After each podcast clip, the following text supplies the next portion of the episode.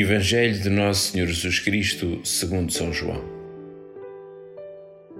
Na tarde daquele dia, o primeiro da semana, estando fechadas as portas da casa onde os discípulos se encontravam com medo dos judeus, veio Jesus, apresentou-se no meio deles e disse-lhes: A paz esteja convosco. Dito, dito isto, mostrou-lhes as mãos e o lado. Os discípulos ficaram cheios de alegria ao verem o Senhor. Jesus disse-lhes de novo: A paz esteja convosco. Assim como o Pai me enviou, também eu vos envio a vós. Dito isto, soprou sobre eles e disse-lhes: Recebei o Espírito Santo. Àqueles a quem perdoardes os pecados, ser-lhes-ão perdoados, e àqueles a quem os retiverdes, ser-lhes-ão retidos. Tomé, um dos doze, chamado Dídimo, não estava com eles quando veio Jesus. Disseram-lhe os outros discípulos: Vimos o Senhor. Mas ele respondeu-lhes: Se não vir nas suas mãos o sinal dos cravos, se não meter o dedo no lugar dos cravos e a mão no seu lado, não acreditarei. Oito dias depois, estavam os discípulos outra vez em casa e Tomé com eles. Veio Jesus, estando as portas fechadas, apresentou-se no meio deles e disse: A paz esteja convosco. Depois disse a Tomé: Põe aqui o teu dedo e vê as minhas mãos. Aproxima a tua mão e mete-a no meu lado. E não sejas incrédulo, mas crente. Tomé respondeu-lhe: Meu Senhor e meu Deus.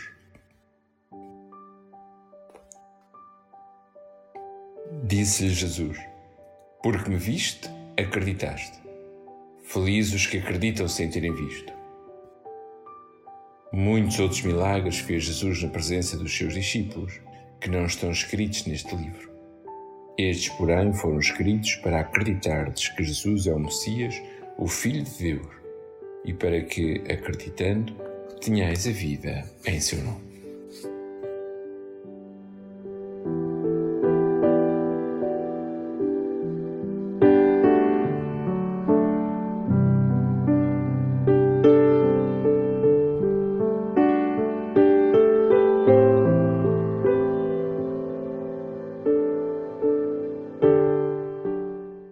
Primeira pista. Na tarde daquele dia, o primeiro da semana, estando fechadas as portas da casa onde os discípulos se encontravam com medo dos judeus, veio Jesus, apresentou-se no meio deles e disse-lhes: A paz esteja convosco.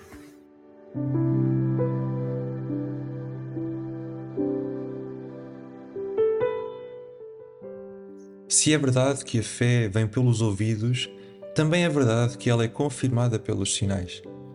Muitas vezes, primeiro escutamos e acreditamos na palavra, e só depois contemplamos os seus frutos realizados nas nossas vidas. Foi talvez essa a experiência daqueles discípulos, na tarde daquele primeiro dia da semana, pois a palavra que ainda ressoava nos seus ouvidos, cumpre-se agora diante dos seus olhos. E tudo isto, Senhor, porque tu dizes e fazes. Prometeste ressuscitar ao terceiro dia, e eis que agora te apresentas aos teus discípulos, na tarde daquele primeiro dia da semana. Prometeste que não os deixarias órfãos, e eis que agora lhes envias o Paráclito, Dom Pascal por excelência. Prometeste que estarias com eles quando eles se reunissem em teu nome, e eis que agora te apresentas no meio deles como cabeça de um corpo. Prometeste que lhes darias a paz, mas não como o mundo a dá, e eis que agora trazes a paz aos teus discípulos, reconciliando-os com o Pai e com a verdade deles próprios.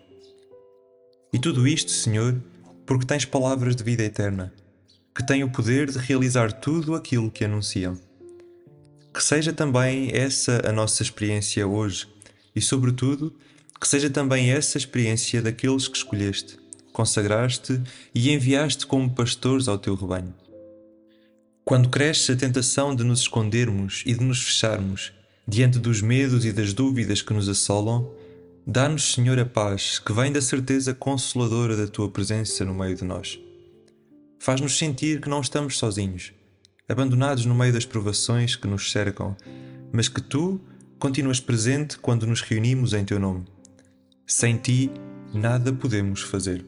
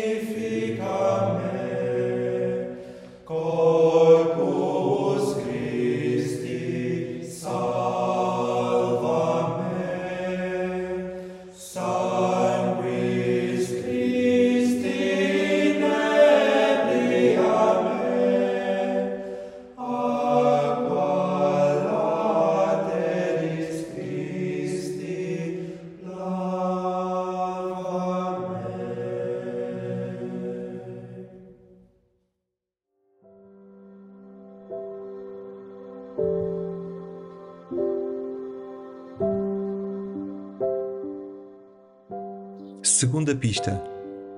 Dito isto, soprou sobre eles e disse-lhes: Recebei o Espírito Santo.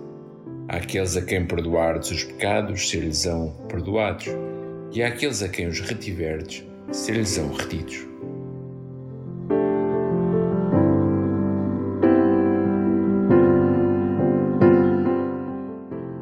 Senhor, o teu coração misericordioso maravilha-nos.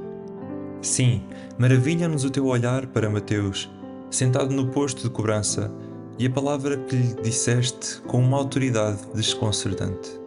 Segue-me. Maravilha-nos a forma como te sentaste ao lado daquela mulher, apanhada em flagrante adultério, e lhe disseste com um olhar cheio de ternura e de esperança, de justiça e de caridade: Vai e não tornes a pecar. Maravilha-nos ainda o pedido que fizeste a Zaqueu, pecador público empoleirado em cima de um sicômoro. Zaqueu, desce depressa, porque eu preciso de ficar em tua casa. E como não havemos de ficar igualmente maravilhados e imensamente agradecidos pela tua misericórdia, que por meio dos teus ministros nos alcança e nos envolve ainda hoje. Por meio dos seus gestos sacramentais, são vidas que se levantam e se reconstroem, se curam e se recriam, porque tu, Senhor, não queres a morte do pecador, antes queres que ele se converta e viva. Nós te agradecemos, Senhor, o serviço da tua misericórdia, exercido pelos teus sacerdotes, na docilidade ao Espírito que lhes concedeste. Nós te pedimos que o exerçam com os sentimentos do teu coração misericordioso, para que o mundo continua a maravilhar-se com a beleza da tua misericórdia, gratuitamente oferecida à nossa humanidade ferida.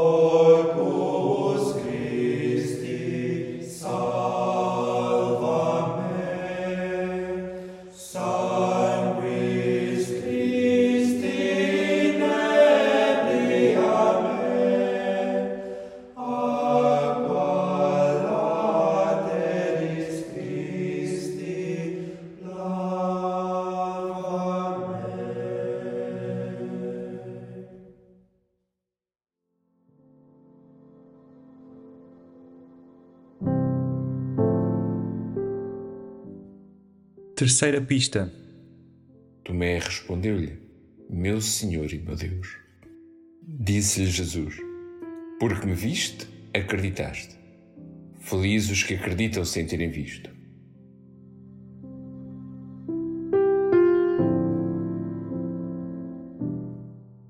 Naquele primeiro dia da semana, Tomé não estava com os outros quando tu te apresentaste no meio deles. Talvez por isso tenha ficado refém da sua incredulidade, quando os outros lhe disseram: Vimos o Senhor.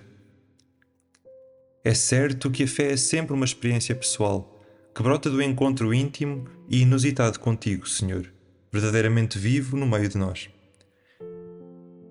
Mas também é certo que esse encontro acontece na Igreja e através da Igreja. É aí, no meio daqueles que se reúnem em Teu nome, que te podemos ver, escutar, tocar e comungar.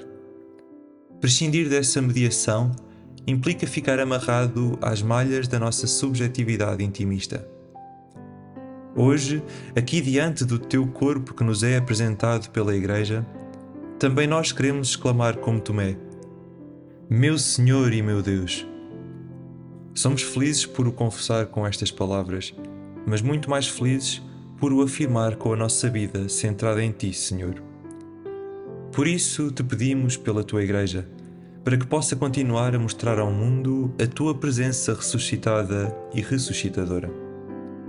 Te pedimos, sobretudo, pelos Teus padres e seminaristas, para que por meio das suas vidas a Ti entregues, outros possam confessar como Tomé: Meu Senhor e meu Deus. Que vendo-os e escutando-os, te vejam só a Ti, Senhor.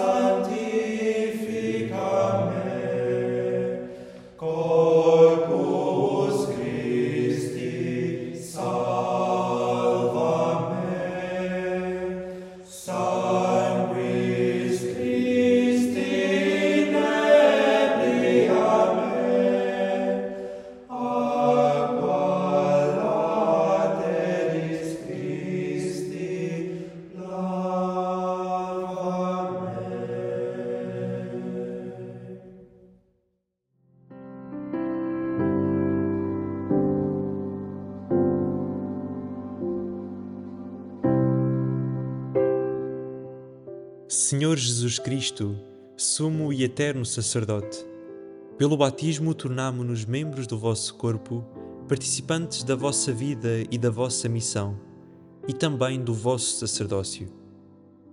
Dai-nos o vosso Espírito, para que não vivamos para nós mesmos, e assim possamos em cada dia oferecermo-nos convosco ao Pai, como vítimas vivas, santas e agradáveis, praticando na liturgia e na vida o culto espiritual que inaugurastes na cruz.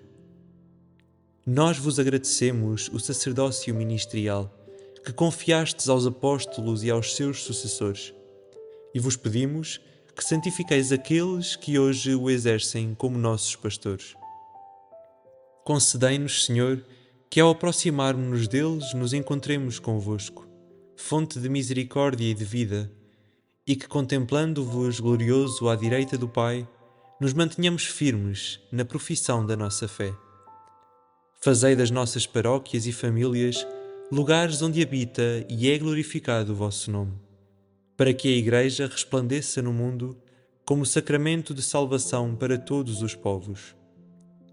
A vós, sumo sacerdote misericordioso e fiel, santo, inocente, elevado mais alto que os céus, a glória e o poder pelos séculos dos séculos. Amém. Oração sacerdotal de Jesus, multiplicai os sacerdotes. Oração sacerdotal de Jesus, santificai os sacerdotes. Oração sacerdotal.